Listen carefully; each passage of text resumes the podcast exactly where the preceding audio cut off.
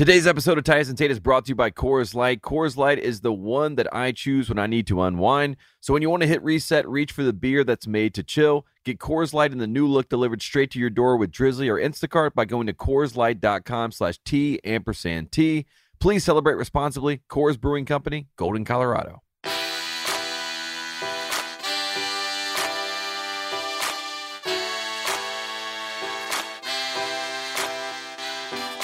On today's episode of Titus and Tate, it is official. This will be our last season doing the podcast tape because uh, we have news now. We, we can confirm, sources are confirming that your beloved North Carolina Tar Heels will be traveling to Assembly Hall Oh, yes. to play Indiana. Oh, and yeah. then, and then, like 10 days later, 11 days later, something like that. I haven't counted. There's no way of knowing. We don't have the technology to, uh, to, to, to count how, how many days in between. But, but not long after Carolina plays at IU, Ohio State Carolina will be playing in Madison Square Garden. That is the big news in our world. We already knew Ohio State Carolina were going to play, but now Like 21 days apart, I believe. is it 21? Yeah. I think it's December 20th, right? Is the game against Ohio State versus Carolina? All right. Well, there you go. 21. I guess we do have the technology. Um, well, that was my brain. Don't don't fact check it. Don't go. the point is the point is uh we are it, it is it is going to be an interesting stretch for this show and uh, the, the the dream matchup we were hoping for indiana north carolina is in fact happening tate it's Which, happening which, which begs the question: Why will the Hoosiers only play us at home? Why will they not come to Chapel Hill? They are scared to come to Chapel Hill. They haven't come since the '80s. And look, I understand how the Big Ten ACC Challenge works. Carolina had a home game last year. They're going to play away this year. But Mark Titus, the people are asking that. But also on a, on a good high note, on, on terms for the show, my parents want to come to Assembly Hall. Oh, And they really? want- And they want to meet your parents, and they want Coach Titus to give them the tour of Bloomington because Oh, Carolina people, we have respect for IU. You know what I mean? We come up there humble. We're not expecting anything great, and we respect that you guys have, you know, a, presti- a prestigious int- institution of basketball. my dad giving your dad a tour of uh of, of indiana would be Oh man, would be electric content for the people I think I think we filmed that, and you and I just narrate it as they're Yeah. talking. You know what I mean? They're leading the whole thing, and we're more just giving like some side commentary. yeah, I'm just along for the ride at that point. Uh, to answer your question, though, Jim Delaney is the answer. Jim Delaney is a North Carolina guy. We know this. Um, but Jim Delaney, the one thing he loves more than his alma mater is the Big Ten Conference. And he knows that the only thing I, he, I know he's not the commissioner anymore, but let's be honest, he is he's he is the He's, He's the the Colangelo of of the Big Ten. he's the David Stern to to Kevin Warren's Adam Silver. Let's put it that Sure. way. And um, the, the Indiana has to. I, I think like the, the legacy of Jim Delaney is that Indiana has to get a big win in the ACC Big Ten Challenge so that we can declare Indiana back. And I think Jim Delaney. I, I think it's the uh, it's like the Bill Self special where he lays down in Stillwater. I think that's Jim Delaney. It's like he orchestrates North Carolina to come get slaughtered at Assembly Hall for the for the good of the conference every so often. It, it's for the good of basketball, honestly. And Yeah. I want this Carolina team, like in typical Roy Williams fashion, right? When you have a good team that wants to win it all, we got to get them bought in early. So we got to get humbled a little bit. So Indiana, Trayce Jackson Davis feels like that kind of game, and for Woody, right? You and I, Mike Woodson guys. So it's it's going to be a great game. Uh, I also need you to explain to me what's going on uh, in the world of rap music because uh, Ooh, rap music. Th- this is this is not news. Uh, I experienced this when I was at Ohio State, and I would have to listen to Lil Wayne shitty lyrics over and over again in weight rooms.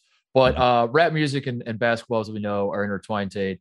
Um, but the big news that I'm seeing right now is that the marriage is getting even stronger because the Big 12 is apparently about to hire Jay Z's chief operating officer to be their commissioner. The Roc Nation COO the Rock sign up.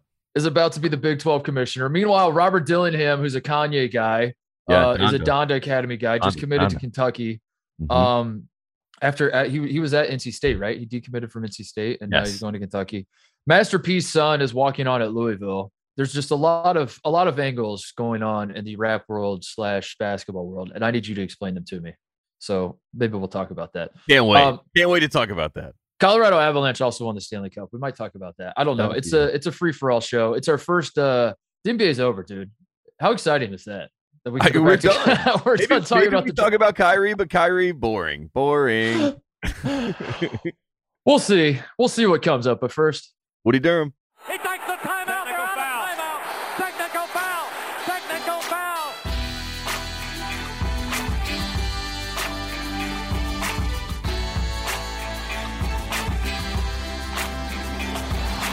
All right, let's start the show with the uh, the big news in, in our universe, which is that Tate has texted Jim and I both like five different times about how he's going to see the new Elvis movie. he saw the new Elvis movie. He has thoughts on the new Elvis movie. Uh, I got to be honest, this was the, the Uh. Elvis movie was in the same category as the Minions movie, and that I had no idea it even existed. And then uh, someone pointed out to me that it was that it existed, and I was I've, like, I've you heard the shitting me?" Minions movie. I've heard the Minions movie is doing well, by the way. Critics- Dude, stop it. It was like like I I- have that that feeling of like I'm not. It's not that I I I hate it. It's that I I I, I can't even tell if you're serious that this movie exists. That's how I felt about the minions. I was like, is this like some sort of psyop going on right now? That like, Don't worry, Puss in Boots is coming out later this summer. that, if that gets you going. uh so I felt that way about the Elvis movie because I, I I I I shit you not I I did not hear a single word that this movie even existed until you texted me I'm going to see the Elvis movie. Yeah. And I was like, what? What is the Elvis movie? And then like three hours later, you texted us and you're like, saw the Elvis movie, two thumbs up. Yeah. Thumbs up.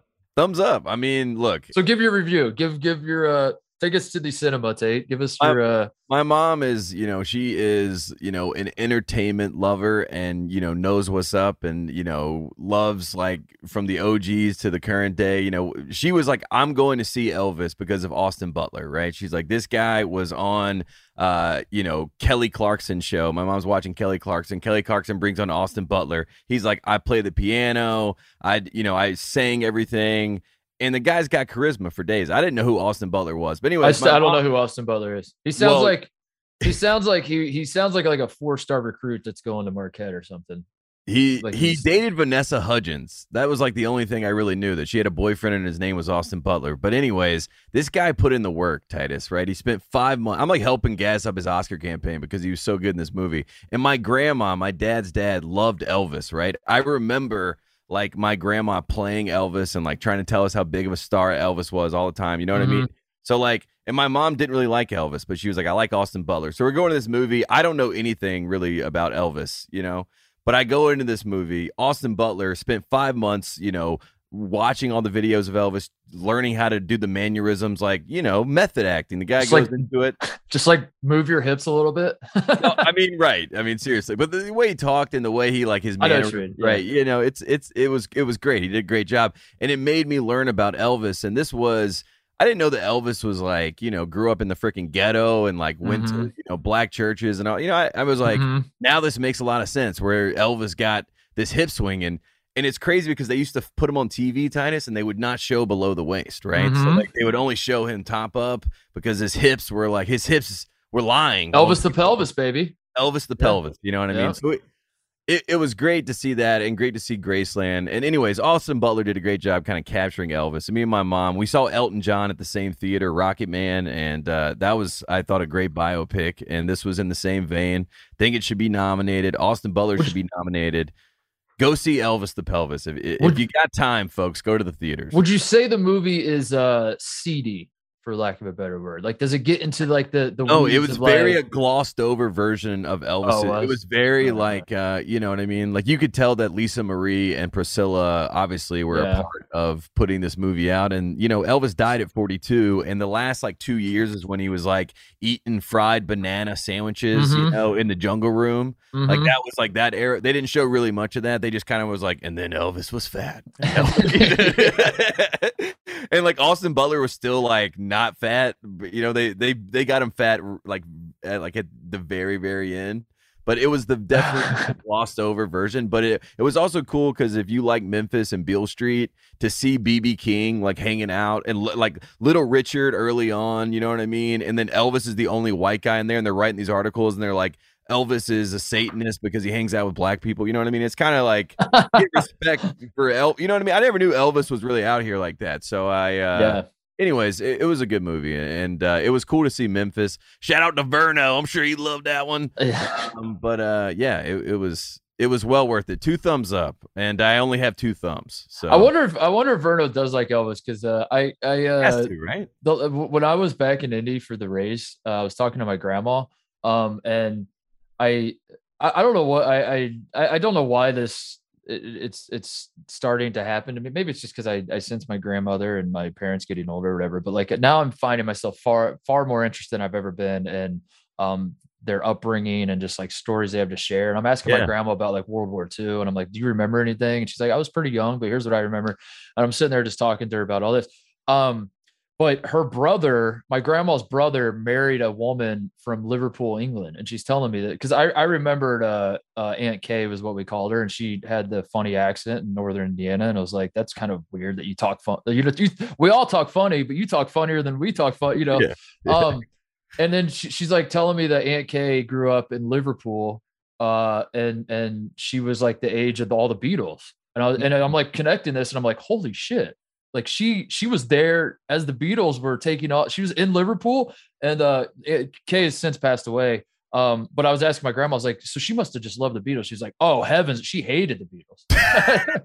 she's like, she's like, she hated, she's like, she hated that they represented Liverpool. She thought they were like, you know, way too flamboyant. Like she's just going like all the the you know the checklist of people that hated the Beatles back then of like they're Yeah. too you know animated too this this and, and I was laughing my ass off. I was like, just the idea of me, uh, you know, I I, I I'm never gonna have that conversation with Kay now, obviously, but the idea of me uh talking to her like 10 years ago and like, Aunt Kay, tell me what you know about the Beatles. And she's like, I'll tell you what I know. Cracks her knuckles. Yeah, yeah, they like, suck. That's suck. First and foremost. they need to find God, is what they. Yeah, what I'll tell yeah, you. They uh, they're they're lost and they're. I don't know. That was funny. So, um, anyway, do you think do you think uh Elvis at his fattest is, is or Zion at his fattest? Who's fatter? What do you think? I, I think move on. Elvis still has better hips at his fattest. I'm not. I'm not going to say who's fatter, but I think Elvis still has better hips. And and honestly, I didn't know Elvis had pipes like this, my friend. I mean, they they showed. footage. what?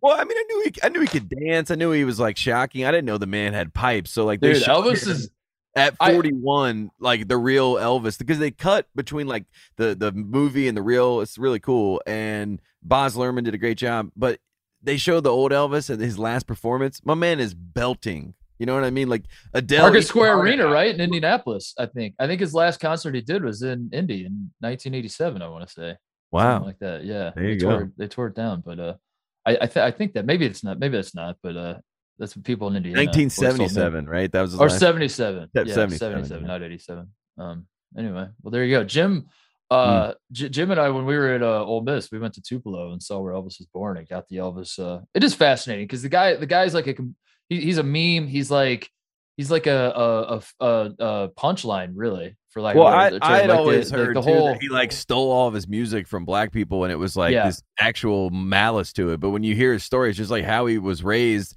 and then he made all of his music, and he paid a lot of homage back to BB King and all these other guys that kind of grew him up in the game. You know what I mean? So yeah just there learn you your go story. There Learn, you your go. facts, people. Go go go read a Wikipedia about Elvis. There you go. Big time racquetball player too, right? Is that is- that's how Jim? That, Jim, is that how you won your Emmy? Was the uh the racquetball Elvis thirty for thirty short? Yep, that is it. King of the court. King of the court, yeah. Yep. It's great. Elvis- Check it out. Elvis versus Zion racquetball match. Who who you got? Is uh, Elvis, a great theoretical. Elvis by a hundred. Um, what do- what do we want to talk about? What uh what what's going on in the basketball world? Is uh is, is Can we is- transition from music to music and basketball and talk? yeah, I think so. So Robert Dillingham going to Kentucky. Uh, th- th- this feels like news to me. So, um, you know, we we we, we I, I think there's two guys in college basketball media that that truly don't go that crazy for recruiting announcements. It's probably us, mostly because we're lazy and we don't really know much about these guys and we don't actually know how good they are. No, show me um, the tape. That's pretty much my stance. Yeah, yeah. Release the tape if you.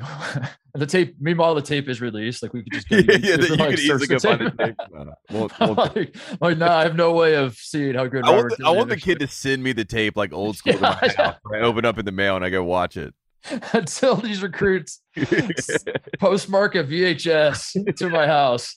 I refuse to comment on how good or bad they are. Uh, but Robert Dillingham going to Kentucky feels like news that is interesting to me because we we've been getting on Cal a lot lately. Uh, Yeah. Not so much for the encore uh, uh, demise of his program, although that is certainly interesting. Losing to a That's up there. That, that, and- yeah, and yeah, that's a um, conversation point.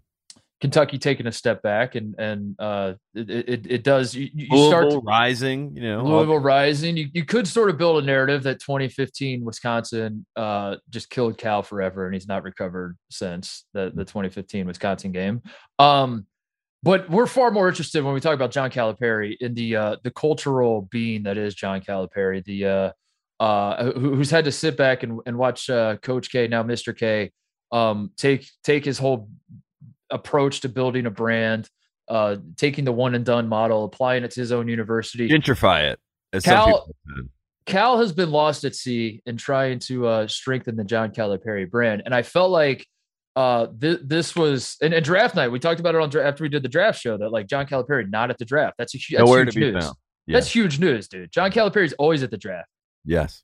and he was not at this draft. Yeah. Um, Good for But college Giddy- basketball, though, that he is bought back into college basketball. That that is one takeaway that I do have in the positive. But we'll keep going. Yes, we got to we got to hear all the. but I negatives. was saying, I was saying, like these are all the negatives, and and I'm starting to get a little worried that that Cal has lost his fastball, and then he signs uh, a guy who is committed to a different school, um, and plays currently plays at a high school that was started by a rapper who is also the chancellor slash dean, who's also And completely teacher. Who's also completely out of his mind. And there, oh, by the way, there is no actual school; it doesn't actually exist. Kanye teaches TikTok 101 uh, Yeah. at 12 o'clock on Wednesdays, and he's made it one out of every four weeks this month. Um, that's pretty much their curriculum right now. Um, Robert Dillingham is from North Carolina. Robert Dillingham was, you know, like you said, we don't we don't really crunch the tape here, but the tape had been sent to me on Dillingham from the North Carolina people. Um, shout out to the Ball is Life gang, you know, Webb Wellman, that type of crowd. And they're like, this kid is AI. He's going to be nasty. Commits to NC State because he's an Adidas kid, Mark. Iguodala or or Iverson? When you say AI, Both. Shades Okay. of both. Okay, that's pretty good. That's pretty good. um, with a little bit of koozie uh, thrown in there, a dash of koozie. Um, but that's what Dillingham was. And anyways, he's an Adidas kid, so he's going to NC State, an Adidas school. That's how these things work. Then he goes to Donda. Kanye is an Adidas guy. But the reason why Kentucky the door was open, Titus, was because Kanye and Adidas are beefing.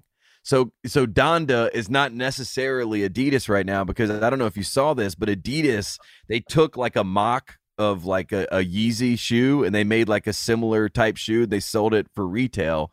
And Kanye called out the the you know the head of Adidas and was like, "Y'all are stealing from black artists. You're stealing from me. You know what I mean? This is this is wrong, basically."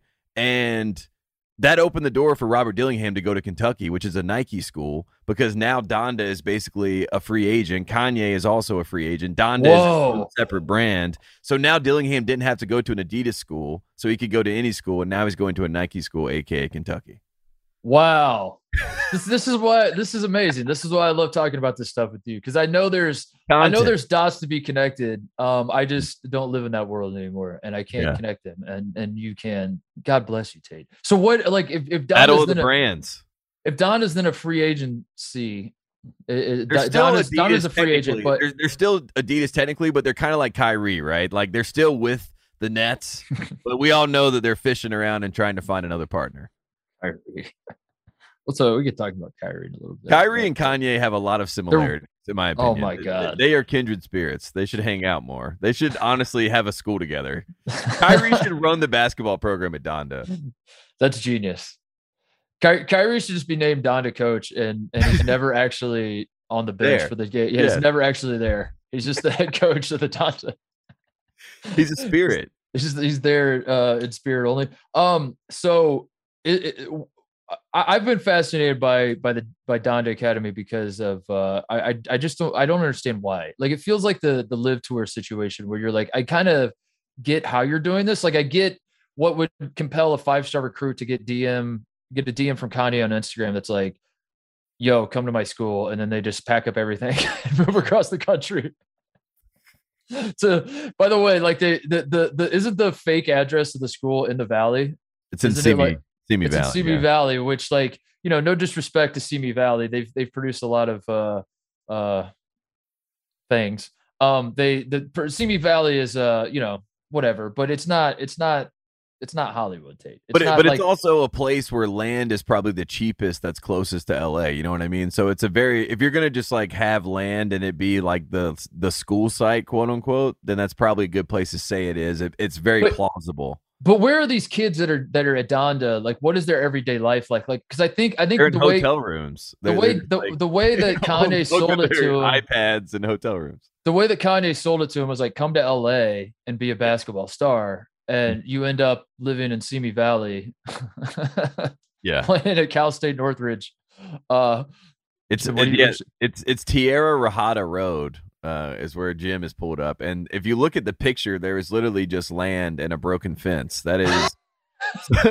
so imagine being told you're going to go to LA and be a superstar, and that's your school. That's what you pull up to. Uh, meanwhile, so like Drake's hanging out at Sierra Canyon parking lot. You know what I mean? Because you asked how why you asked why at the start of this question. The, the reason why Kanye loves basketball, obviously, but also Drake is really into this basketball scene, and Drake and Kanye were beefing, and Drake is, you know, apparently he's like, I'm I surpassed Kanye, and Kanye's like, ain't nobody ever gonna surpass me, you know. So they were they were rivals, they were beefing, and uh, that's how Donda kind of I think But- shot up in the first place. yeah, So like I, I. I get, I get the, I get like why these these players will because they're these, these guys are stupid. I mean, and I, I don't say that to pick on They're these guys. I, yeah, I, I'm not picking on these guys. I'm picking on 16 year olds in general. We're all, we're all stupid. I would have done the exact same thing. If, Of course, if Kanye D and both of us, you and I would yeah, come. Like, yeah, yeah. If uh, who was who was the the best rappers back uh when it was it was still it was actually Kanye was actually good. it was actually Kanye. yeah, dude. If Dr. Dre DM me in Brownsburg, Indiana, and I'm if just like Jay scroll. If Jay Z DM'd me in high school and was like, "Do this," I'd be like, "Yes, sir." Yes, Whatever, done. Yes. done deal. If, if I go to Dr. Dre's MySpace and I'm in his top eight, I'm I'm dropping everything and I'm moving wherever he tells me. Yeah, Uh, so I get that part of it. I get how he's built this empire, quote unquote, of basketball. I don't understand the motivation behind it, other than just as you said, like some sort of brand play. But like the the business, the dollars and cents. The only thing that makes sense to me for that part, the the the dollars, it's like the what what is the return on investment on this? Is that he does find a way to make his shoe brand, his his fashion brand, pop at the NBA level or at the the college level, whatever it is. Like he finds um basically what I'm saying, Tate, is like, is there a world where Donda will sponsor a college team? Because I think that might be the play. If you're telling me that Donda is a free, going to be, uh, the, the, I'm all over the place. The, the Donda is Donda the shoe brand? Yeezus, Yeezy.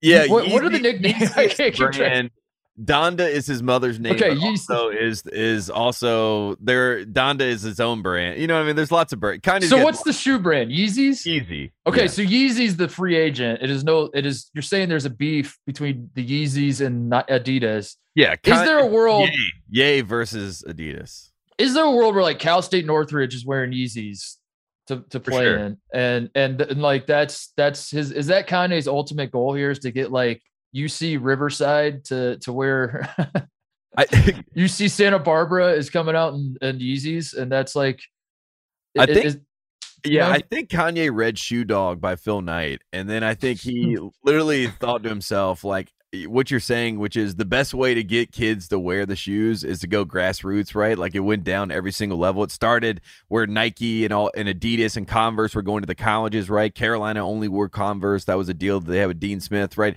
That was the first layer. And then all the brands were like, why don't we go to the high schools, right? And then they were like, okay, well, now we're just going to start these AAU leagues and we're going to run those. Yeah, And the whole idea is you get your shoes on the kids and then bang, you know, they grow up and they're still wearing the shoes. They've always had pictures of themselves with the shoes. Good for the shoes, good for the marketability. That's what Kanye's doing, you know, at a, at a high level, whatever, you know, bird's eye view of the situation. But at the same time, I think he just wants to be playing in this game because it is like, it's a bad game. You know what I mean? It he's is he's a- he's taking an approach like uh like people approach podcasting where it's like I just want skin in the game. You're like I just I just I don't I don't know what it is. I don't know how it is, but like but throw like crypto, I've never- throw my hat in yeah the ring. yeah yeah. I've I never don't, done I this don't before. get it, but it's Just- yeah, provocative. Yeah. Throw, throw my hat in the ring. yeah. That's pretty much what Kanye's doing. And at some level, you got to respect it. And at another level, you're like, I'm worried for these kids. You know what I mean? Yeah, I know, I know. And that's kind of how it goes. But I'm excited.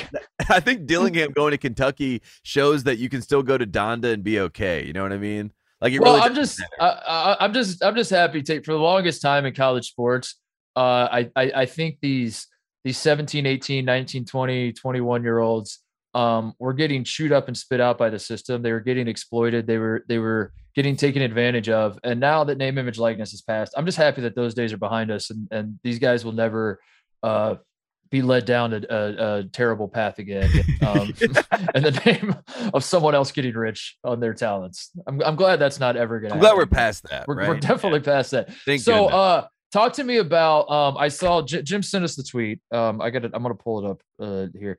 Uh, Ross Dellinger tweeted that the Big 12 is targeting uh, Brett Yormack, COO of Jay Z's agency, um, Roc Nation, to be its next commissioner. Sources tell SI. An unconventional hire, much like the Pac-12 hire last year, Yormack would be a changing lands uh, enter a changing landscape as an outsider to the industry, uh, outsider of the industry. Um, so Brett Yormack, I'm not going to pretend like I know anything about him. Uh, I, I, I I am- I, I will not either. but, uh, all right. So moving on. Uh, next. I love. We should we should do a podcast where we just cover the news of the Uh. day, like the uh, the, like like the big the big big news, like the real news, like the, Yeah. the the war in Ukraine and shit. And we're just like, I don't know much about it. Do you, Tate? You're like, I don't know. Haven't heard much on my end. I've heard. Let's skip. Let's just skip it or rip it. And, uh, it. Like Sal and Bill. Let's just talk about it. like Sal and Bill, uh, picking games to gamble on and just calling either or Uh, games. Like I can see this one going either or. That's that. There's really only two outcomes. The only thing that the only way it's not an either or game, I guess, is if it's a tie, right? yeah could see this one going either way uh, i don't i don't know much about this so let's uh and all our listeners are like screaming like isn't this your job to know about this and i'm like I well, not know. this, not I- this. No, I Actually- I refuse to know about the executives. i actually don't know if it's my job to know about it. I, that's that's i also don't know that. I don't know anything as it turns out. But Yeah, thanks we'll for listening nonetheless. Uh um but but no the, the the big bullet point is obviously that jay that, that rock, he's coming from roc nation. And i don't care what he does at roc nation he probably is not actually hands-on in the rap world but or maybe he is i don't know. But the point is is jay-z started this company. This man works for jay-z he is now going to be a big 12 commissioner um i what did Jim say? Jim just dropped a note. Yormack spent 14 years as CEO of BSE Global, which manages and controls Barclays Center. Oh, okay. So he, he's he's really in bed with Jay Z. Then he's he's a big time Jay Z guy. So this Jay Z is entering the college basketball world. Is what we're getting at, right? Is that Yes. is that fair to say that we're going to see Jay Z somehow, some way, pulling some strings, steering recruits, showing up at, at Kentucky game or Kentucky Big Blue Madness in full get up and go This through the layup Jay. line. This is Jay Z's playbook every 10 years or so, you know, and he, kind of pops in. Remember in 2000, maybe 2001, he does a video with Maya. He's wearing a Carolina jersey, right? About 10 years later, he's in the locker room at a Kentucky game, gets fined $50,000 and he and he raps on, you know, uh, Watch the Throne, what's 50 grand to a motherfucker like me? That's what Jay Z, you know what I mean? that was about 10 years ago that Jay Z was in Kentucky's locker room. 10 years before that, he's wearing a Carolina jersey. And now we're about 10 years from that point in 2011, right? We're about 11 years to be exact. Jay Z is back in college basketball. Jay Z Mhm. has his hands, you know, on the pulse of the nation. He also, I mean, people forget Roc Nation, you got Kevin Durant. You got Kyrie Irving. You got, I mean, remember when he got Robinson Cano all that money, right? Like $250 million. Like Roc Nation is in the sports world. They always, you know, they kind of have been for quite some time now. He, Jay Z knows what he's doing, and Kanye's obviously trying to get Kentucky. Jay Z's trying to get an entire conference. Now, walk me through this. Is is Kanye a Jay Z guy? I thought he was forever. He is a Jay Z guy, He but still is, or he's not? like a big brother little brother relationship. You know, my Okay. big brother was Big's brother. You know what I mean? That's what Kanye said, and they have some beef at times. Who's him? Beyonce. Who's, who's him, him? between Jay Z and Kanye? Kanye thinks he's him, but Jay Z is him. Okay. okay. okay. Unfortunately, it's tough. There are alphas and there are omegas. I think Kanye's an alpha. I think Jay Z's an omega. You know? what All I mean? right. All right. Well, I'm I'm I'm uh I I, find it all fascinating because uh, we we love to talk about the uh the basketball culture wars going on. And uh the NBA has as we know as uh as the comment section of Outkick will will point out to us the the NBA has uh has has strengthened its marriage with the rap community uh uh considerably so I would say in the last decade or so Tate to the point that like the idea of like the uh the idea of Luke Combs singing at at, at halftime of the NBA All Star game preposterous. That's not happening. That the I like Luke Combs. Let's get him out Yeah. there. yeah, but but that that simply would never happen. Yeah. Um, that that's just not going to happen. That'd anymore. actually be amazing. They should do that. the the widest the, the widest Jimmy music. the- Butler would love that. yeah, the widest music the NBA will lean into is like Black Eyed Peas. And Yeah. You're right. Fergie, Fergie Steve- got and then Fergie Stevie Aoki. Stevie, national- it's the national Stevie. Aoki, Stevie Aoki's there with his Black Eyed Peas, throwing cake into the ocean or cake into the ocean. Is he the cake in the know. I ocean don't know. guy? Silver, get Aoki and the Black Eyed Peas. For God's sakes. Who's the Who's the cake in the ocean guy? Is that Steve Aoki? Is that where the cake comes from? Oh yeah. I don't. I don't even know what that. I mean, Cake. I think Imagine Dragons is. What the was one. that song I think like? Imagine Eating Dragons cake in the ocean. They bring in now. Oh, Cake by the Ocean is D N C E. What the hell is that, dude? That's what this. That's what this podcast is now. It's just like me being old. So he can play anything. You know, you have to remember this about DJs. They, sometimes they just start playing other people's stuff. You know, it's not their music. Oh, it's a Joe Jonas group. Is the Cake by the Ocean people? Okay, never mind. Sorry. Um, Shout out to Joe Jonas. where were we? Uh, I was saying the the the rap guys uh, uh really strengthening their hold on college basketball. I find it fascinating, Tate, because uh the the country guys are still in on college basketball. As we know, Eric Church canceled a concert so he could go um so he could go to the Carolina game, which which people killed him for. Like we talked about it leading up to the game. Did- Genius. Did, did we properly give that man credit for Nobody did. Nobody I don't think like, we- wow, yeah. what a great move by Eric Church to go watch Coach K lose to Carolina in the Final Four. Oh. Like, I mean, are you kidding me? Of course you cancel a concert. If if you had that guarantee on the other side, and it makes it even my mom was saying this, like she flew there to New Orleans. She was like, it makes it that much sweeter when people are like, Oh man, I, I wish I had gone, you know, because you had to believe. And nobody Yeah. thought Carolina was going to beat Duke. Like before the game, JJ Redick scoffed at the idea. Scoffed that Carolina could beat Coach K in his last game. Um, I guess I guess my question is like where where where are we going uh, in terms of uh do, do do you think all of these can coexist? Do you do you think like each school is going to have like its own musician that, that its own famous musician it gets behind? I think Ohio State's is. John Legend, which is Mm, like you know strong. that's pretty strong. I I think that's a good one. Um, Carolina, we have Eric Church and J. Cole. We have both sides uh, of the aisle covered. That's what I mean. Like, do you think do you think it is going to be? Do you do you think college basketball can win the culture war in a sense that we can we can cast a bigger umbrella Tate and we can get everybody under it. We can I get think the we can. we can get the Steve Aoki's and the J Cole's and and Mm-hmm. the Joe Jonas Cake by the Ocean groups and the uh machine who's machine machine gun Kelly's from Cleveland. Maybe he's an Ohio State guy. I, I think He we leave him right? the NBA. Let's He leave sucks, him to the yeah, NBA. Yeah, let, us let the NBA have him. Like they really want him. Let's let them have him. We don't want him. you keep him NBA. what I'm saying Oh, is I, man, they got Machine Gun Kelly and E40. I'm envisioning a world where musicians are announcing their college decisions. They, they- we, we have recruitment, like we have the we, we go live to Machine Gun Kelly, and he's got six hats in front of him. and he's, and he's making his decision on which uh which program he's going to be funneling um all those recruits, all of his influence. He's going to use his platform to uh to get people to go to the school. Um, I don't know. I'm excited. It's a new era of college sports. Dave. I'm all in, and uh, we need rappers uh, to be around the game to get the kids invested to to make them have a good time. And people forget. I mean, Drake.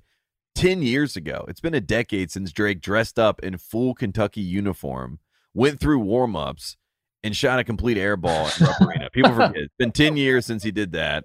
Um, I don't, I don't think I'll ever forget watching that. I was, I was streaming that in college. I was a sophomore in college, and I was streaming that, and we were all like, "This is unbelievable. This guy's a full uniform on. He went to meetings. He's like, Cal's like running through offensive sets on a board. Drake's sitting there writing notes. I mean, this is incredible content. We need this in college basketball, right? And the fact that Drake is still tethered to UCLA because of Amari Bailey next year, the fact that Kanye has mm-hmm. going to Kentucky, the fact that Jay Z's guy is about to have an entire the conference, entire Big Twelve. and those J- are the three. Those are the big three right there. That's that's that's that's big time. Uh, you know, rap. Jay Z is gonna have uh BYU's conference. Do you think about that? That's hilarious. The dude B- the the cultures that we can bring together in college basketball we're trying to we're trying to build to a brighter tomorrow in the world of college basketball. And we need leaders Yes. like Kanye. We need leaders like Jay Z. We need leaders we like need we need at, at next year's final four. legends like them. Maybe not. At, at next year's final four, get rid of one shiny moment and play uh LL Cool J and Brad Paisley accidentally racist. That's for sure. Followed by Tim McGraw and Nelly's over and over, Yeah. over and over again.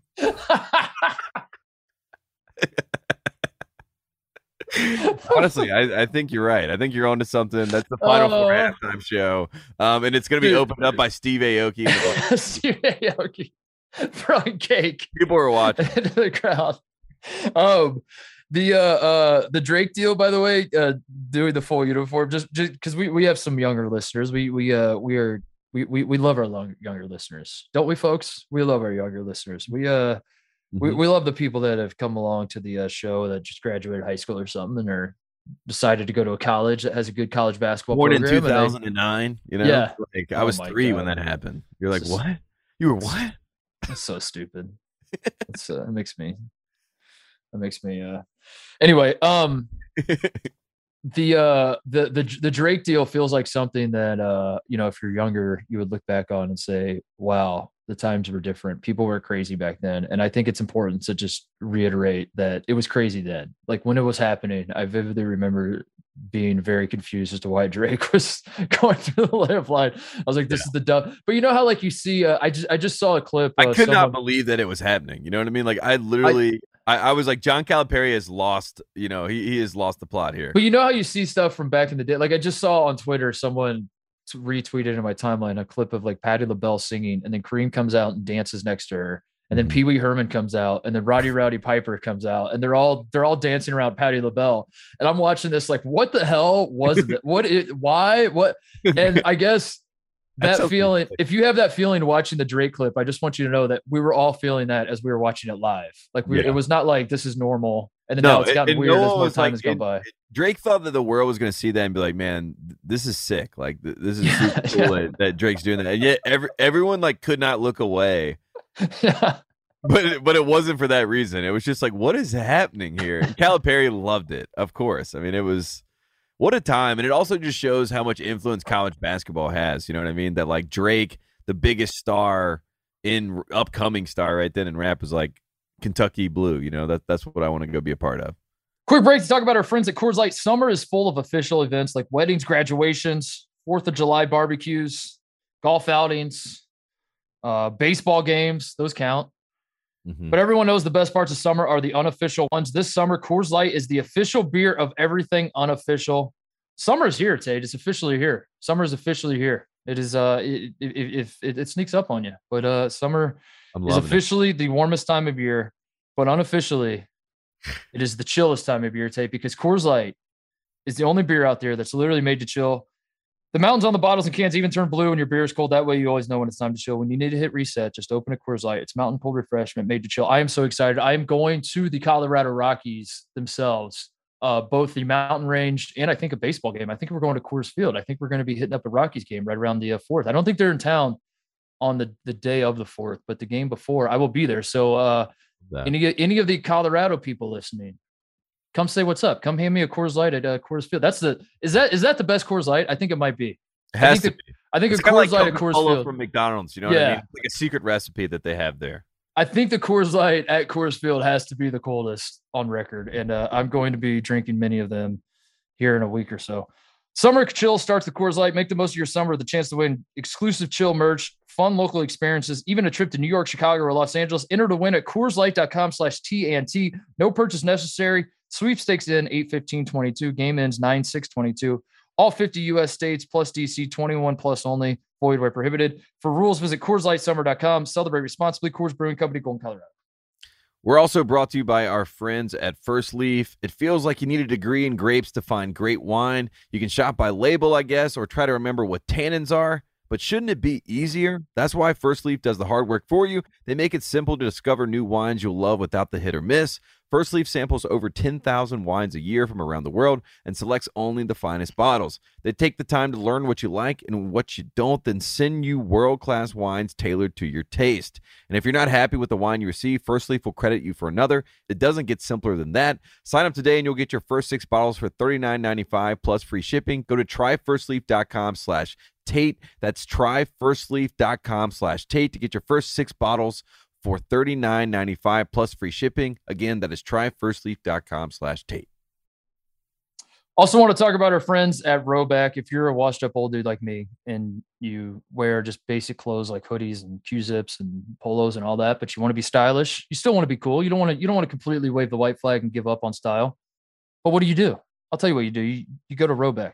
You go to rhoback.com, you type in the code Titus, 20% off your first purchase at rhoback.com for 20% off. Quarter zips, hoodies, uh, performance polos, whatever. We've been talking about Rhoback for a while on the show. Uh, you've probably heard a lot of other shows talking about Rhoback. Rhoback is is absolutely exploding, and for good reason. Their stuff's amazing. It is so comfortable. It is stylish. I get asked about my Rhoback hoodies all the time. I, I wear them, and and I, I have three now, and I need a couple more so I can just wear one every single day and just have some in the wash, some on my body, and just keep cycling through it. It's a genius system that I'm coming up with. Thanks to Rhoback You can get the same system at rhoback.com code Titus, 20% off. Go jump on the performance polos just in time for the summer. rhoback.com code Titus. Go do it now. R H O B A C K.com. Geico asks, How would you love a chance to save some money on insurance? Of course you would. After all, who doesn't love a great deal, right? And when it comes to great rates on insurance for all things in your life, Geico can help, like with insurance for your car, truck, motorcycle, boat, and RV. Even help with homeowners, condos, or renters coverage. You could save even more with a special discount when you bundle your coverages. Plus, add the easy to use Geico mobile app, available 24 hour roadside assistance, and more. And choosing to switch to Geico becomes an easy choice. Switch today and see all the ways you could save with great rates and discounts. It's easy. Simply go to geico.com to get a rate quote or contact your local agent and get started seeing how much you could save today. Master P Son's going to Louisville, by the way. I said it at the top, but it didn't. Um, we haven't we haven't even touched our on that. final, one. yeah, that's our final one. I mean, no limit soldiers. Um, Master P played in a preseason game, you know, with the Charlotte Hornets, and the Bojangles Coliseum turned into like a no limit concert. There were people that all came in camouflage to watch this man play. And it scared George Shinn, the owner, so much that he literally had to get Master P off the team. so that just talks about like the influence uh, that rap can have in basketball. And Master P is like one of the like he's one of those people when you talk about like entrepreneurs. That guy actually is that. He just comes up with schemes. I saw him one time. He had an entire camera crew following him, Mark Titus, and he also had a presidential candidate with him that looked kind of like Barack Obama. And he was like, "This guy's gonna be running in 2020." I can't remember his name, but he had a card, and he and he'd be like, "Do the speech." And the guy had like a stump speech, like to like tell you what he was gonna do when he became president. That's what Master P does. This guy is a walking billboard, and he is always got something to mark. He got new shoes, new shirt, whatever. So the fact that his son Hercy, uh, right, th- that Hercy Miller is going to Yeah. Louisville with His the other Kenny son was Percy, right? He's Yeah. Percy. Yeah, he's Master Percy. Master P's Percy, He- but then his He is one, Percy. Yeah, Master his one son, his one son, uh, who's Romeo. little Romeo? Yeah, That's Romeo. Was Yeah. he, he? Was at USC, hmm he played basketball at USC for a couple years. Yeah. and his name was actually Romeo. Yes. Okay. There was there a Percy Jr. I believe so. I think there is a Percy. I think there's a Percy Jr. And I think actually Hercy is somehow like the third, right? Even though I'm like, like did- I don't know. But uh, anyways, uh, Master P is one of them ones. Like, like, you know, there's there's a lot of people out there, but he is one of them ones. And I think Louisville, as low key as it may seem, they are they are kind of winning, in my opinion, this war between Kentucky right now to be cool. I think Kenny Payne is winning the war. Robert Dillingham was a big get, but he's got some question marks, especially after being at Donda. And I think uh, I think Master P is a much better partner to be in business with. I agree. I my my read on it, my uh 35 year old uh washed up white dude's read on this is that Kentucky give Robert Dillingham is a move for Twitter. It's a move for for the podcast sphere. It's a move Yeah. like you and I to talk about. Um, I think Louisville is winning the war in the streets, Tate. I think the streets are are seeing what Louisville's doing with Kenny Payne, and they're saying that's that resonates more. Well, And- I I just like that. I like that Kentucky's winning. So, like I need Kentucky. I need them to be you know, winning. Yeah. I need them to be winning something because it felt like the the the grass was was slipping from. and, and it wasn't fun. So Dillingham is like a fun guy to bring in. Apparently, John Wall is gonna, you know, be a guy that's gonna be helping mentor him. Obviously, also from North Carolina, also went to Kentucky. So it'll be fascinating. And I need Cal to bring back Boogie. I need Cal to like dive back into that world of Kentucky guys. You know what I mean? Bring him yeah, back in the fold. It's been ten years. Celebrate Anthony Davis. Make him like basketball again, right? Like try to do that, Cal. Try to try to go back into who your brand was. You know what I mean? Try to and that maybe will inform your future. Address your past, inform your future. Come that's a great point. That's a great point. John Wall's going to the Clippers, right? Is Yeah, that the news? Yeah. that's the news. I kind of like the Clippers. I mean, they're kind of uh they're an interesting Does team. John Wall suck now? He didn't even play this year, right? He's just been caking. He's been making money. I mean, just just basically sitting on the bench, and then he, now he got a buyout for forty million dollars. I want to. get forty million dollars. I hope there's a there's a mode on the new 2K game where you can do career mode and you could just like not play. You could just Yeah. like you you just like like it's it's you're you're faced with a decision and it, it's like a choose your own adventure and you you you pick a decision to sit out, but it might doing so you might risk you know teams thinking you're a quitter or thinking they're not going to get value back, but then it might also it also might work. And that's all you do is you just get faced with these questions and it's like Yeah. You're playing the second night of a back to back. Last night you played in New York. Tonight you're playing in DC. Do you want to sit this game out? And they're like, Yes, I do want to sit this game out. and then you just and that's all the game is. You just say yes, and then you see what happens next. And then it's like, ooh, that one's gonna cost you. There is uh How it's gonna cost? a senator's a senator took his son to this game and he was really pissed off you weren't playing and uh now they're passing legislation to like, you know. And you're like damn it! Oh i suck at this game. Then you're did I- turning off your you're hitting reset so it doesn't save and you're let me pick that up again.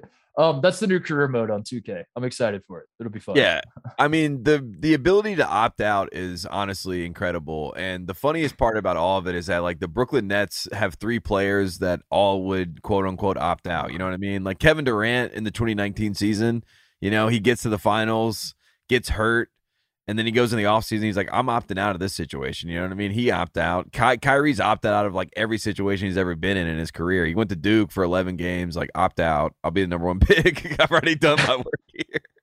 And you know, and Ben Simmons, did you see this picture of Ben Simmons doing? He was deep sea fishing for big tuna, and he's got you know you uh, we Wait, both big- he, yeah big he goes- tuna like the the brand or like big tuna like the industry like, like just like the, the he's deep state yeah, the- yeah, industry he's going to, to find some big tuna. He's, he, and oh like the just the fish he's he's fish. Yeah, He's- yeah. okay, he's getting big. The way you said it, he was like he was he was fishing for big tuna. I was like, I was like, there's a lobbyist that was paying him to. that same senator that, that didn't, he didn't play for made him go go fish. But anyways, he's reeling in big fish, and like everyone's like, wouldn't this be horrible for your back? You know what I mean? So anyways and i and they're right that that's another opt out thing right? So another opter outer um eh, yeah I, I i you're right i mean we joked about it on our show but now it's almost like you're that's part of your player moves you know what i mean? That's the way that you're like i'm not going to do this opt out but shout out to Kyrie he just opted in i guess the, the, the tide the tide has turned. I, I I am happy about that. That it does feel like the uh the, the tide has turned where the, the the general sentiment is like this is stupid. Like this is yeah this is this is no, very you can't get away with it now. Like Ben Simmons fishing, right? The fact that someone's getting that picture and immediately like this guy like is playing us, you know what I mean? That's good. That means that we're all we all got our thinking caps on now, and we're using some critical thinking. We're like, wait a second. well because because for a while like the player the NBA players uh were you know the player empowerment era getting ushered in. If you if you were someone who was like now hang on a second this is this are we sure this is good for the league you were met with the, you know there, there there was a backlash to your I, I don't I, don't mean to be like a guy that's complaining about cancel culture because it's not that serious but like it did feel like uh the general consensus was like good for the players they should get everything that they deserve like it. like this you can get out. yeah, if you don't like it, you can get out. Um, this is like, wh- why shouldn't the players be able to move wherever they want to move or opt out? Like, wouldn't you working in your cubicle love to take some days off if you could and, and just not show up for work? Like, wouldn't that be sick if you had that power? Of course you would. So why can't these players do this?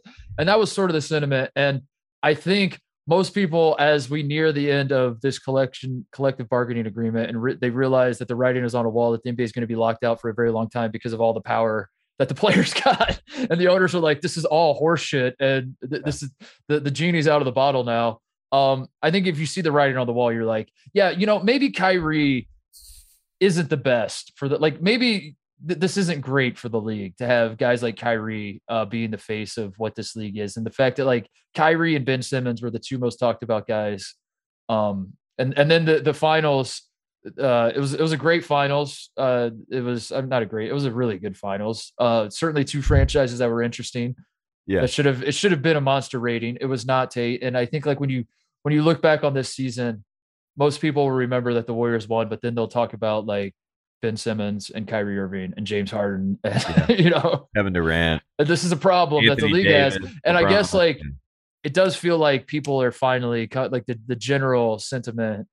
It, I'll put it this way. I, I am now more comfortable saying Kyrie sucks and not fearing that like I'm going to have to like now get into a discussion about like why labor labor rights and like Yeah. you know like yeah, and as it turns out, a guy getting paid forty million dollars to not play basketball is not really that oppressed. As it turns out, I don't know. that, was, that was my point of view the whole time. And as it turns out, Kyrie Irving opting in and then tweeting or, or saying like, uh, you know, I'm not a normal person. I dare to be different. I dare to. Li-. You're you're like, get this guy out of my face. You know, like I don't Yeah. think we have to pretend. I think the charade is over. Is what I'm saying. I don't think we have to pretend like this guy is in any way, shape, or form a smart person or he or, or we need to cheer for him in any way or that like him him do behaving this way we are now taking down like the billionaire owners i don't it, there is a situation where everybody sucks and i think like the current tug of war going on between the owners and players in the nba is that situation Yeah. you all suck get out Yeah. of my face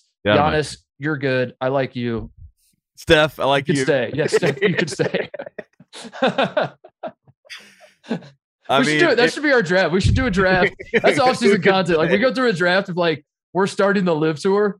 Yeah, we're, yeah. we're drafting, but it's like the it's like the good live tour where it's like Yeah. we're saving professional basketball. We're starting the ABA again. We're like, we, these are the players that we've identified that actually like basketball and actually want to play and will be stewards of the game. Let's, let's take them over here. Yes, Giannis, Steph, Kawhi, LeBron. I'm taking LeBron. I take mean, LeBron. Yeah, I'm, but I'm not taking like you said. I mean, Kyrie, and he has gotten the longest leash of anyone I've ever seen, and it's I take Bennett. I take uh Benedict Mathurin too. I take him as well in this draft. Can you believe that Benedict that? I mean, we joked about who was him. That man is him. That That's is him, un- dude. undeniably. Honestly, if I was Paolo Banchero, I would be a little worried that Benedict Mathurin was like, "I'm not even worried about anyone in my draft class. I'm worried about LeBron James." Here's here here are just the facts, State, because I've had some people reaching out to me like, "Man, you did a great job coping with losing Jaden Ivey and having to settle for Mathurin." That's and nice. it, it sure sounded. Uh, you, you tried to make it sound like you weren't sad at all, but like, let's be honest, Titus, you're actually very upset that Jaden Ivey didn't fall to the Pacers.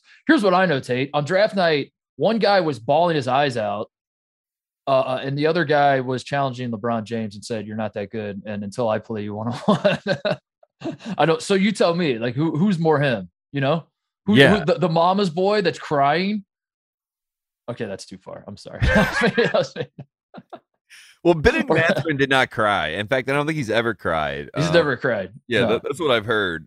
Benedict Mathurin is w- definitely one of them ones and will be him. I think we're about three years away from being three years away from Benedict Mathurin being. I him. want I want Mathurin to lead the charge of. Uh, I, I think Dillon Brooks can get on this train too. Dillon Brooks is is is kind of a douche, not even kind of. He's a douche and he sucks and whatever. but at least he's, um, he carries himself in a way that is is not Canadian. I would say. I mean, there's there's there's a little Canadian to him, but like he's, I don't know. Maybe Dillon Brooks. The, is the great example, Canadian but- to him is like the little bit that you don't really get, right? You're Yeah. like, I don't- I don't quite get that, but Yeah. but everything else I kind of know where he's coming from, and like you said, at least I know what he is and what he seems to be about. You know, he's you- it's forward facing. You know how uh, Le- uh LeBron uh Draymond is doing the uh the new media deal where Draymond Green is pretending like he invented the idea of players talking about sports. I guess I don't Yeah. know what I don't know what the new mean. Uh, Mathurin should do. He, he should start a new new Canadian. When we all know. Jalen Rose started it, so let's give Jalen Rose his flowers Yeah, Jalen, starting Jalen, TV Rose. on the best damn sports show. I'm excited for the Instagram post where Jalen Rose does like a, a collage of every former player that's working in media currently, and it's just like headshots of all these players, and it's like you know very tiny. I'm picturing like a Brady Bunch type, you know what I mean, like a bunch of squares, but in the one Instagram picture. Um, and Jalen's like, when I started down this road, uh, I never would have dreamed that all these guys would be following in my footsteps. yeah, yeah, yeah. Hashtag family. Hashtag. and he's got like he's got like Billy Packer's picture on there.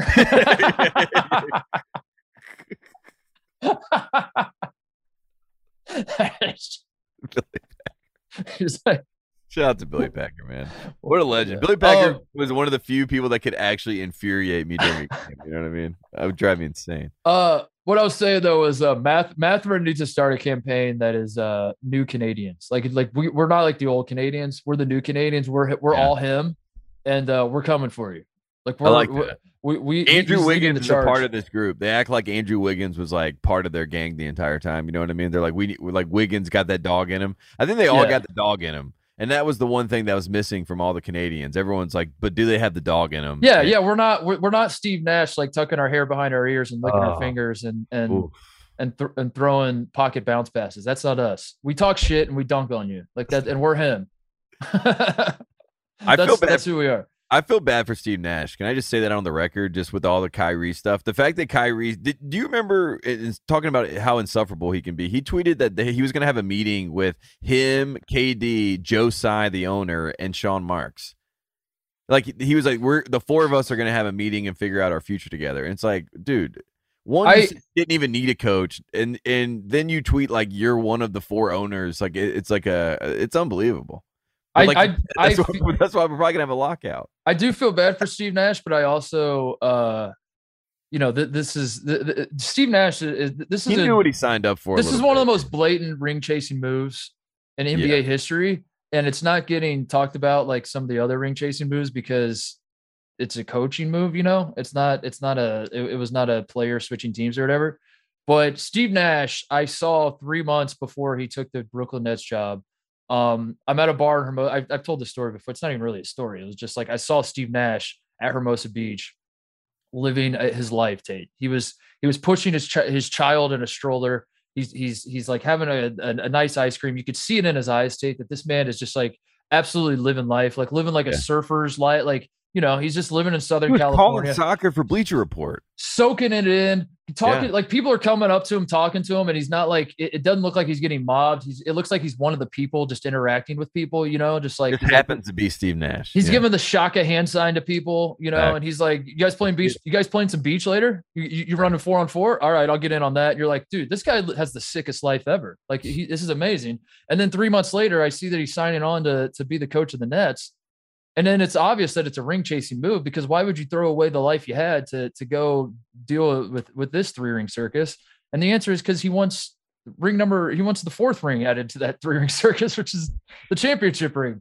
Um, his so first. I, I do feel bad for him because I do think he thought like he could just show up and like you know clap a little bit and and draw up a pick and roll on a whiteboard. And he not- thought he was not- to be more of a motivator than like a Yeah. X's and O's guy. But at the end of the day, in the playoffs, you have to make decisions as a coach, and you have to know how to exploit matchups, and you have to know how to like make personnel decisions. There's a lot of things that you just have to inherently know, and obviously you learn a lot on the job. But I I feel for the guy because this is probably going to be his one opportunity, and one of his players never even tried, and he's the reason why they were all there in the first place. You know what I mean?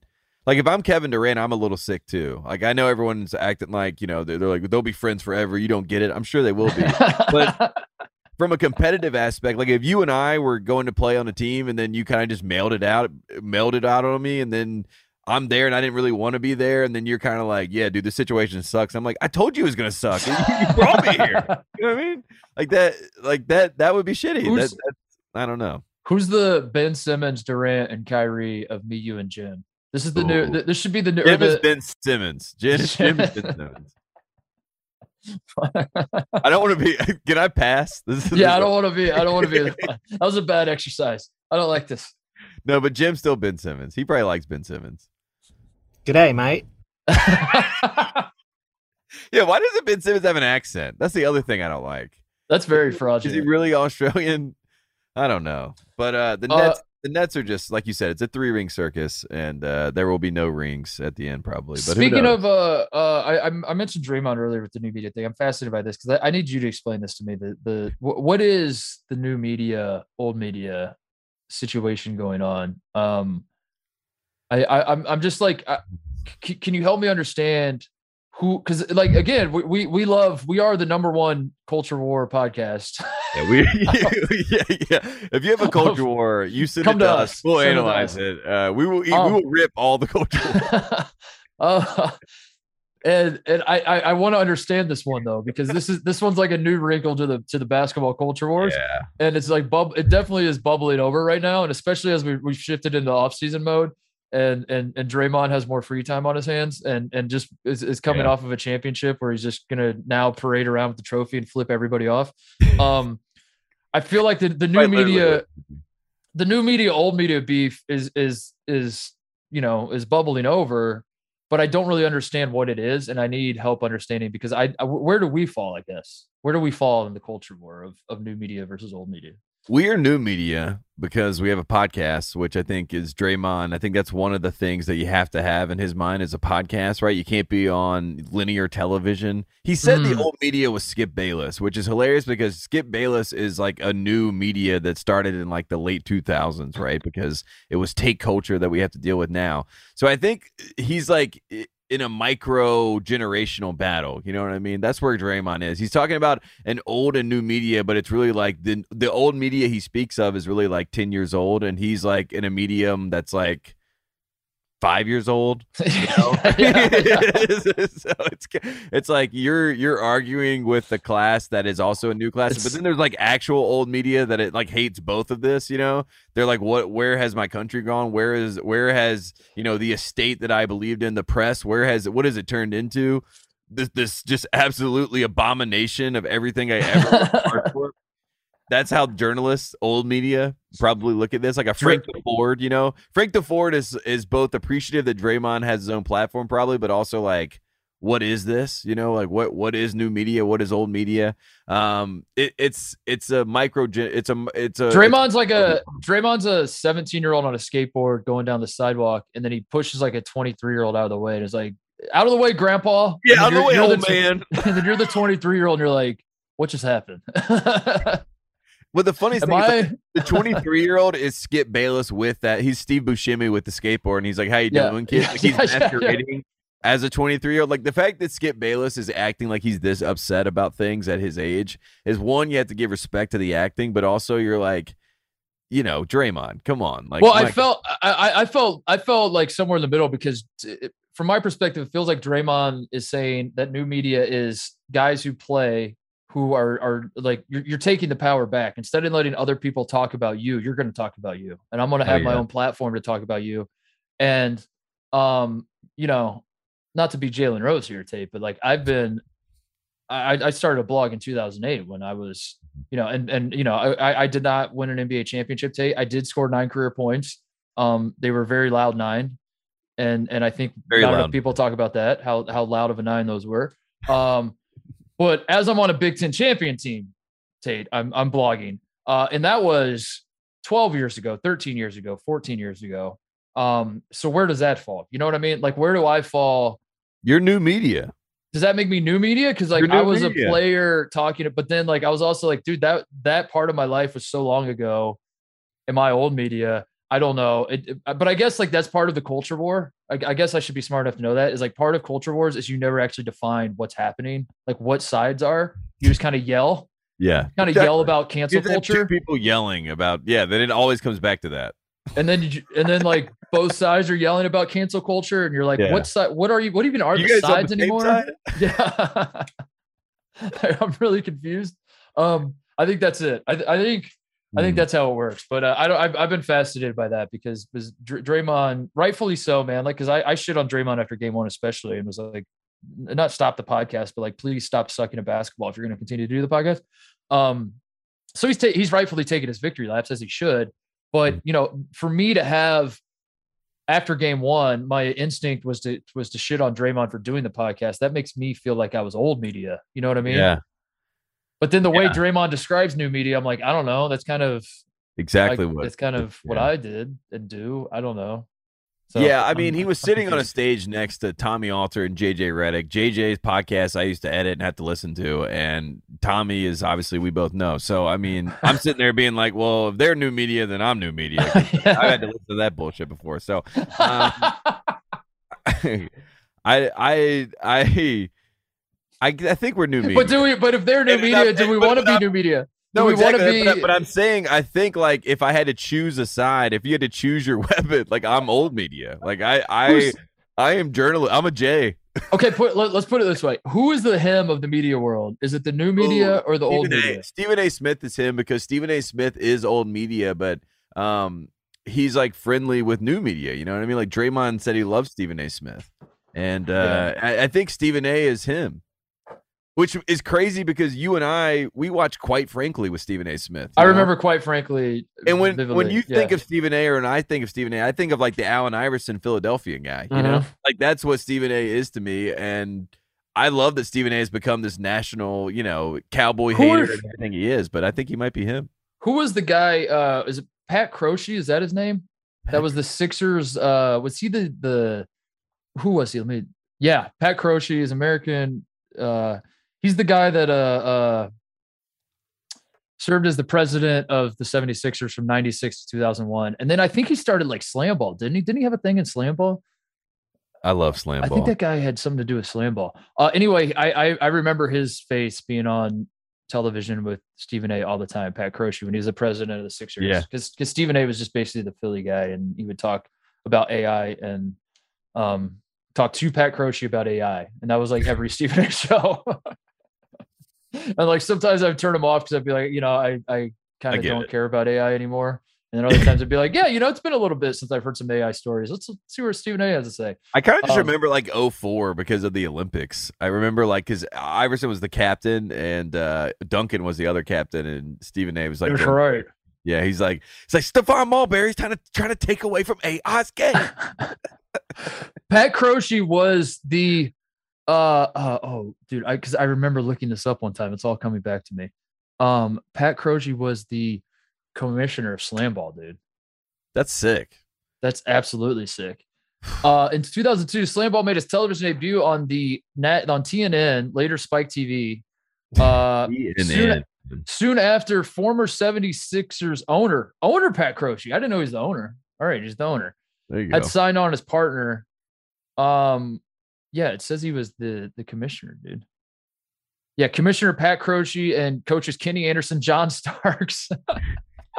I miss slam ball so much, dude. That is when I get nostalgic about basketball. I really do get nostalgic about summers in high school when you come home and you turn on the TV and you knew that there was going to be just 15 hours of basketball content and none of it was going to be actual basketball. It was going to be slam ball and the AND1 mixtape tour and, one like mixtape tour, yeah. Some sort of like documentary about like R.I.P. you know. Cadillac or Escalade. Oh, man, there were so many characters on the and one mixtape tour. I have an and one basketball I just found at home. I was like, I need to just go dribble this around outside. This is hilarious. I freaking love What a that, great dude. brand, by the way. And one should come back and be a school. Like Marquette should be and one. You know, like with some school like that, Georgetown should be and one.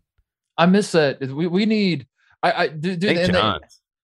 The, the era when uh I guess this is still happening with the Drew League where guys would show up and, and play street ball games. And Co- Kobe did that at the Drew League, right? Like he Yeah, like cops came, I mean, yeah, Drew. the Drew cops League came to- didn't the cops come and like try to get Kobe to stop playing because they're like, this is a this is a situation brewing. A lot of people are coming here to, to see you. And he's like, not yet. I want to hit the game winner. Very Kobe story. that was that's a him. That's a him situation. Kobe's- Um, man, I miss that so much though, dude. I miss slam ball. I miss. I I, I miss it. I miss it. And now and now and now the basketball alternatives are the goddamn overtime elite league and G League Ignite and garbage like that. Dude. Yeah, need more garbage. slam ball and and one mixtapes and ugh. And the ABA, dude, that's what we should do. We should we should start our own. We should start. Should we start our own basketball league? I think Yeah. we should. I think just, we should. I don't think we can because there's already so many other basketball leagues. You know what I mean? Like that's the problem. We got to wait for them to all die out, and then we come in, swoop Yeah. in. And I think the NBA has to die out. You know what I mean? That's the next wave. That's the next one that goes down, and then the ABA comes back. I think slam ball was the start of cancel culture. I really do. I think when slam ball. yeah, I think was when slam ball- That was when slam ball went away. and everyone was like, "Why are we doing this?" And and someone was like, "Well, I think a guy got his foot trapped in a trampoline and his leg snapped in half, and he'll never be able to walk straight again." And then I remember my uncle heard that story and just said pussies. and then my uncle started uh, using the, the term cancel culture. And then I think that's, that's where it started. what is this? Some kind of cancel culture? what, what are we doing? oh man. In 2015, slam ball resurfaced in China. I after it- what appeared to be an extended courtship with the Chinese government and the commu- Oh no, disavow. I'm yeah, out on slam ball. You're now. out. You're out. That was honestly now you're in a culture war. Now I'm in the kids. I would Yeah. I would like to I would like to for the second time in my life cancel slam ball. Daryl uh, Morey is about to tweet about you, and he's like, I can't believe this Titus guy talking about slam ball. Oh my God. Slam ball creator Mason Gordon did exhaustive legwork advancing the process. In 2015, all of, all of Gordon's hard work would pay off as slam ball started capturing the attention of the Chinese. Public. Imagine that sentence. Dude. Imagine, It, imagine does, like it does make sense why the Chinese would like that game. You know what I mean?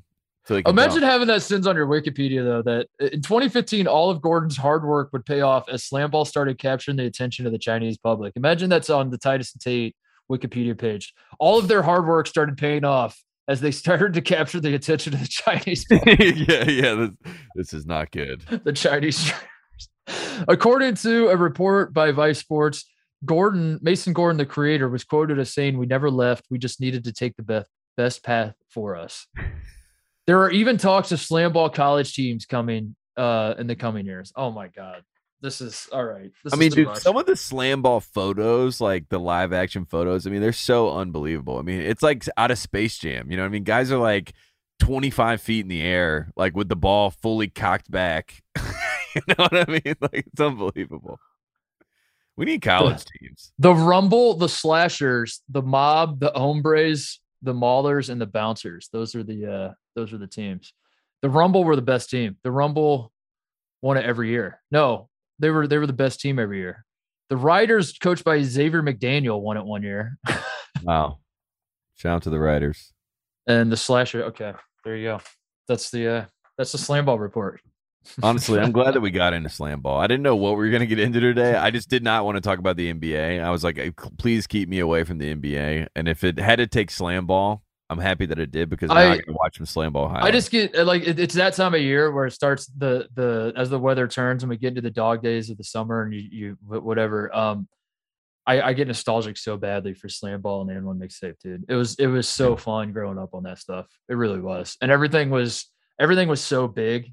I that that was the era of uh like everything got just like by the time so by the time I got to college, like the shorts we were wearing at Ohio State were down to our ankles and yeah, just like baggy. The shorts got bigger. Everyone was driving an Escalade. Xzibit was pimp. Xzibit's pimping rides and like adding Yeah. cars to cars, and he's like, "You Yeah. open up this back hatch, like another car comes out from this car." it's a you didn't even know you needed fish tanks in a car until you're like, I guess I didn't need three fish tanks. You're watching cribs and like it's just palatial estates that like all these guys have because Except for the Ying Yang Twins who like had just rented the house that they showed on Cribs. They literally it's like it was like Yeah, that's true. And But uh, we're yeah, you, you got like you got like like Nelly Furtado had one good song, and then like she's doing a Cribs episode, and she's got like this the, the uh, forty nine thousand square foot mansion, because this is the the days before two thousand eight when they were just handing out loans like candy to people, and like everyone's house is just messed. massive. Oh, good times, fun times.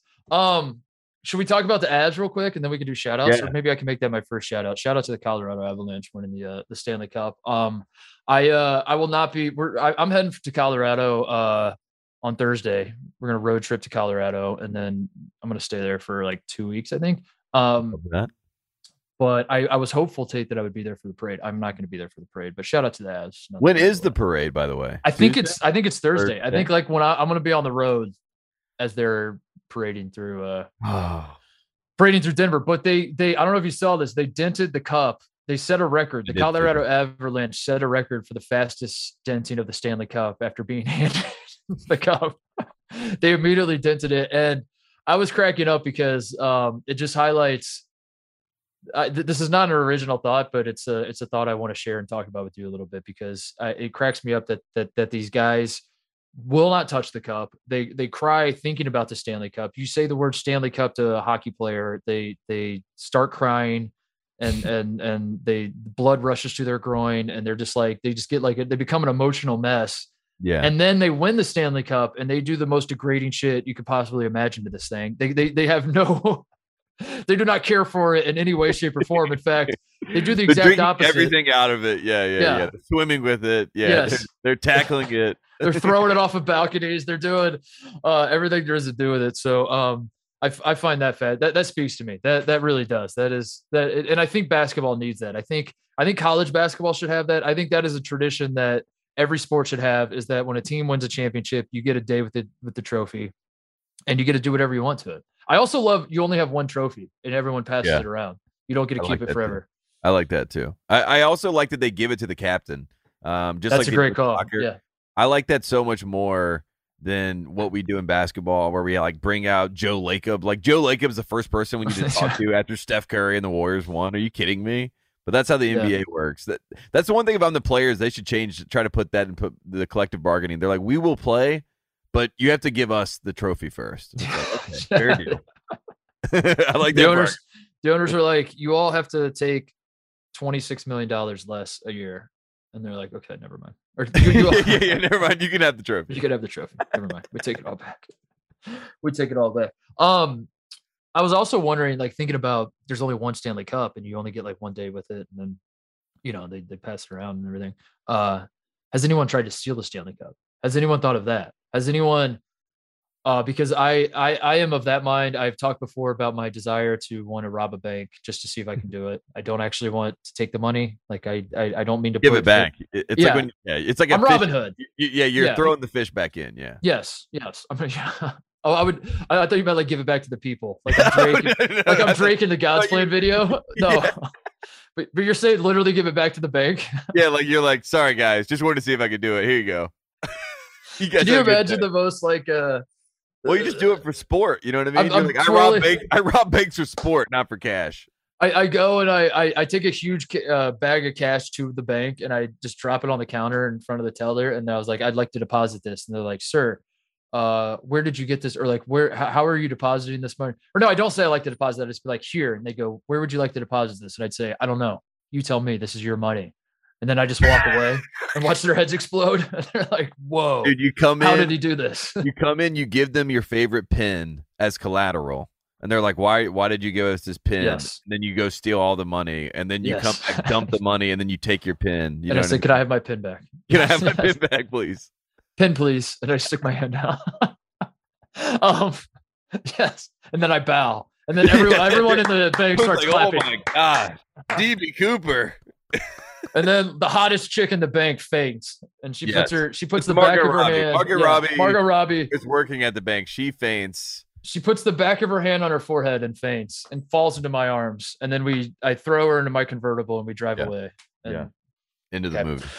And, and roll credits. Uh, but no, my like when I when I hear about the Stanley Cup and there's only one of them, and that they have to have a chaperone go with it now because I I read somewhere that like Mark Messier used to take it to strip clubs and and someone lost it and I, I I've I've read a handful of stories about it that That's anyone when you ask. I feel like people. There's more like there's more of a pro- proclivity and possibility that you lose it than you steal it. You know what I mean? like Yes. people lose things all the time, and like having a big cup, like you know what I mean, and you're carrying it everywhere, and you're getting inebriated at the strip club. I can see that getting lost there. somebody somebody lost in a lake though I read um that I- and, and they had to like fish it out of the lake. But anyway, you're right. Mo- more people are going to lose it than steal it. But I would steal it, and and I would say, has anybody thought? Has anybody actually checked? Have we have we made sure that no one made a replica, and then did a switcheroo? and when it Oh, was your time to hand back, treasure. yes, national treasure. Yes.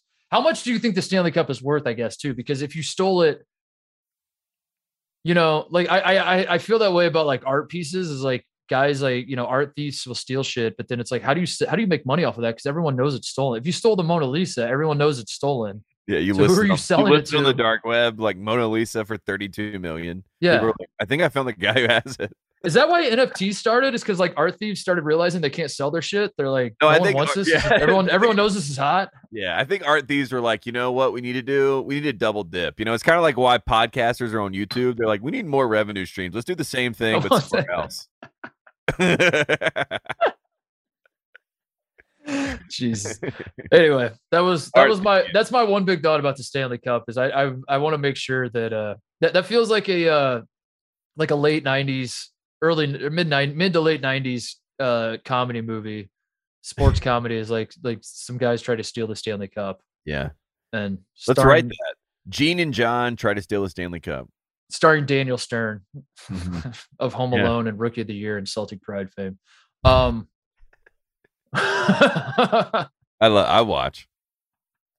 You know what they do also need? You know what they need to steal the Stanley remake? Also, I was just thinking uh, the other day. I'm watching baseball highlights. Angels in the outfield, but this time Shohei Ohtani is in the movie, and he's Mm. like the the hope. He is basically an angel himself, right? We don't know that until the end of the movie that he's all. He's oh my god, he's he's an actual angel. he's actually an angel. Yeah, angels in the outfield, but with Shohei Ohtani. and he doesn't bring wins to the team. he just brings, No, no, they don't win anything. they No, don't win anything. They don't win anything, but he he has like eight strikeouts. He- and like you know has ten RBIs every other game. Yeah, yeah. like because it's it's a deal. Yeah, we're in the movie. You don't have it- to win. That's the lesson in Disney that they tell you. You don't. It doesn't Yeah. matter who wins. It's just about the vibes. I started. The vibes are high. You want to hear bad news? Some sad news. I started watching the uh, Formula One Netflix deal because I I talked so much shit on it. I was like, Love I have. sad I, news. I know I should I should watch this if I'm gonna shit on it. It's actually well produced. It's like a it's a good show. Like it's it, the way they shoot it and uh, edit it and everything. It is it is really good. But it's I, I still stand by. I, I just finished the first season. and I still stand by like if you watch that and then try to pretend like you're a racing expert, you're a bozo. But whatever. That's that's neither here or there.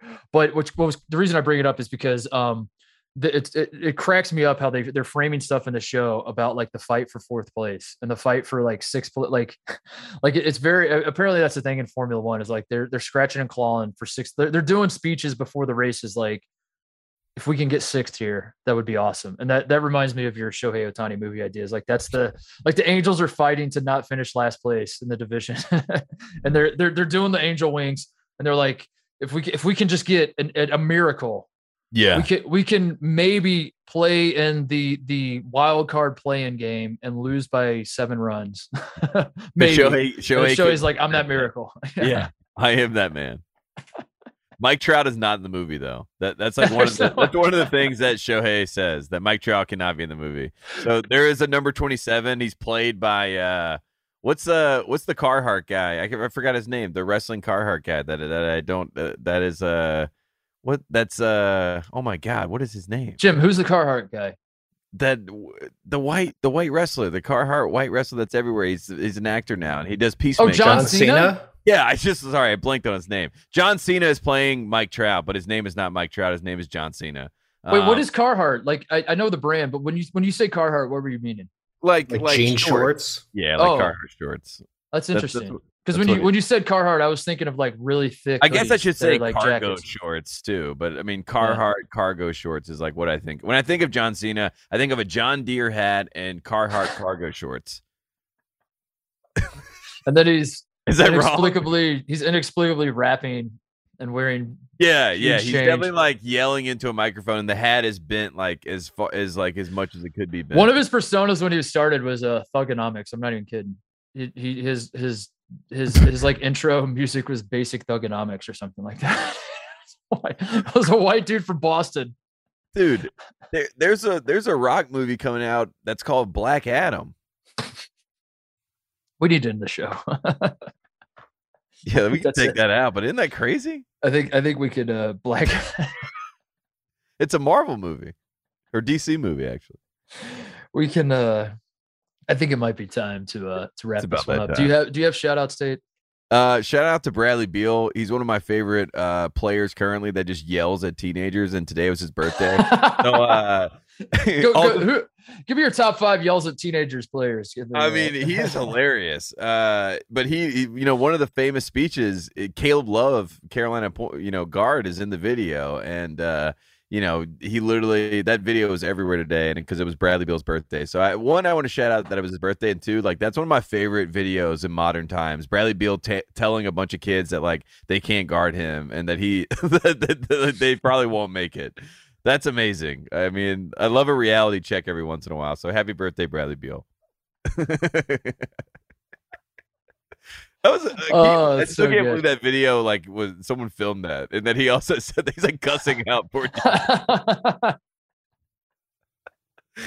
Uh, we need, I, I should make I should make a video like that. I, I just don't know what age I need to go to to I think we should go to the local YMCA, have a team. We should get a team like at the local YMCA, so we're actually giving back in like Manhattan Beach.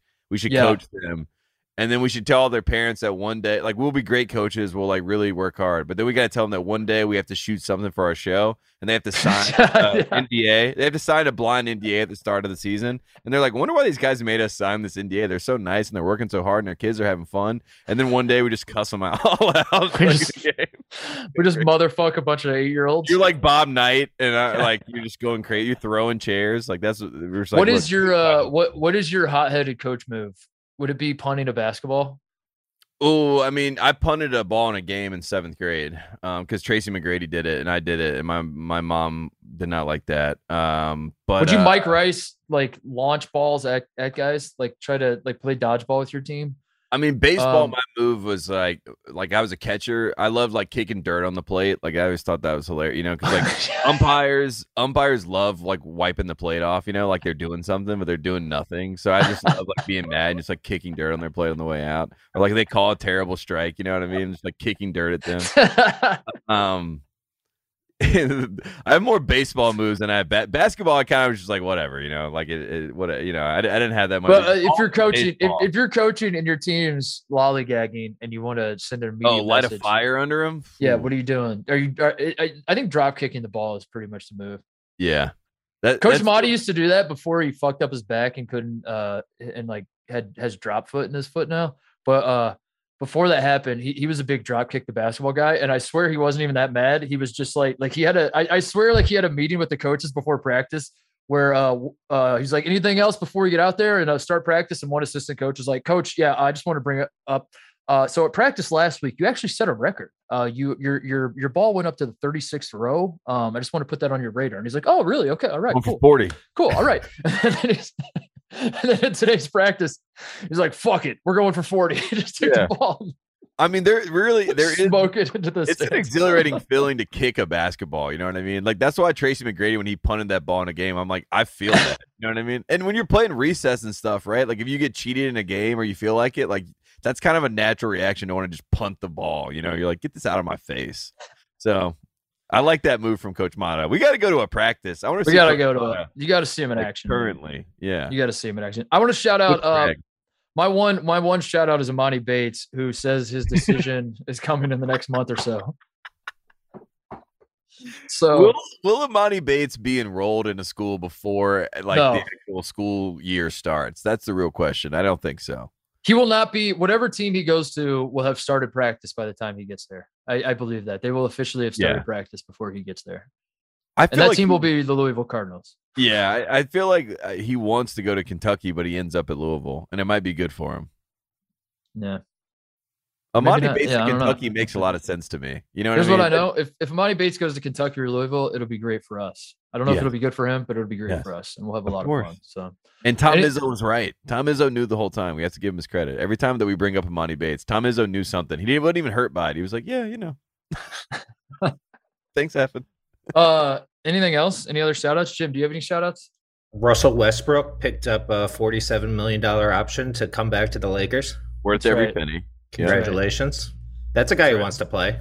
He does play every game. There you go. True. Russell Yeah, Westbrook Russell- is the one guy that everyone's like, you, you can take a night off, Russ. He's like, Yeah. "Oh, every night I'm a dog. He's like, you guys, you guys vilify all the guys that don't play, but you also hate me. That doesn't make any sense. And I'm like, great point, Russ. You You're like. Russ, you're right. We should actually, I actually love Russell Westbrook now, using my own logic.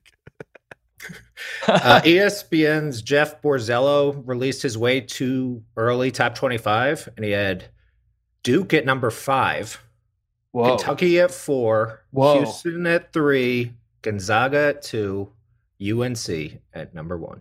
Wow. Tate, Mm. Take your thoughts.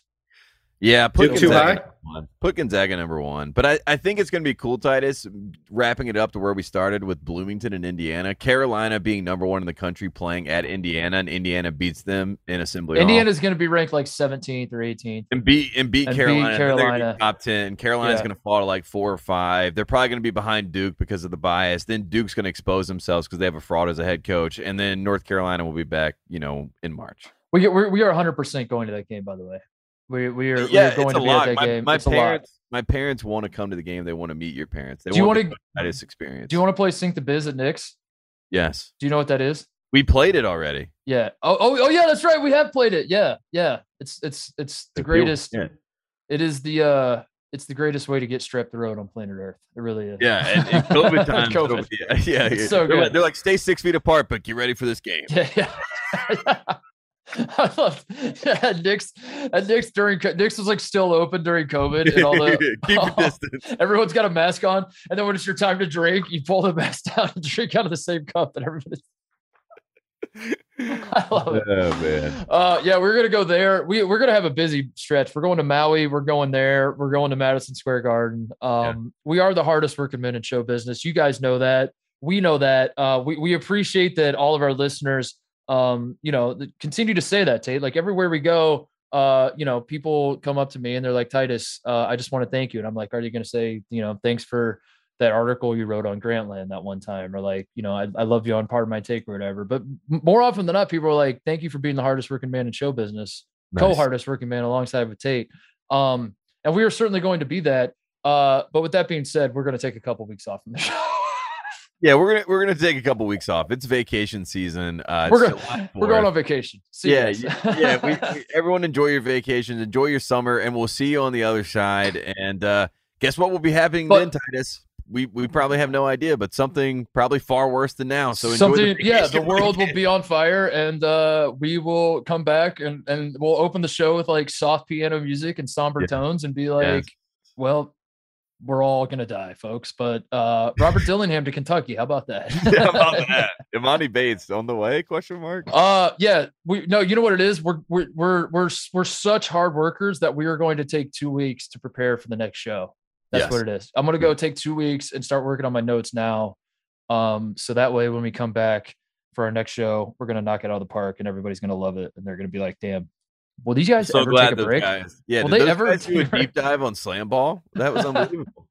all right uh everybody enjoy the holiday enjoy some time off we'll see you guys on the other side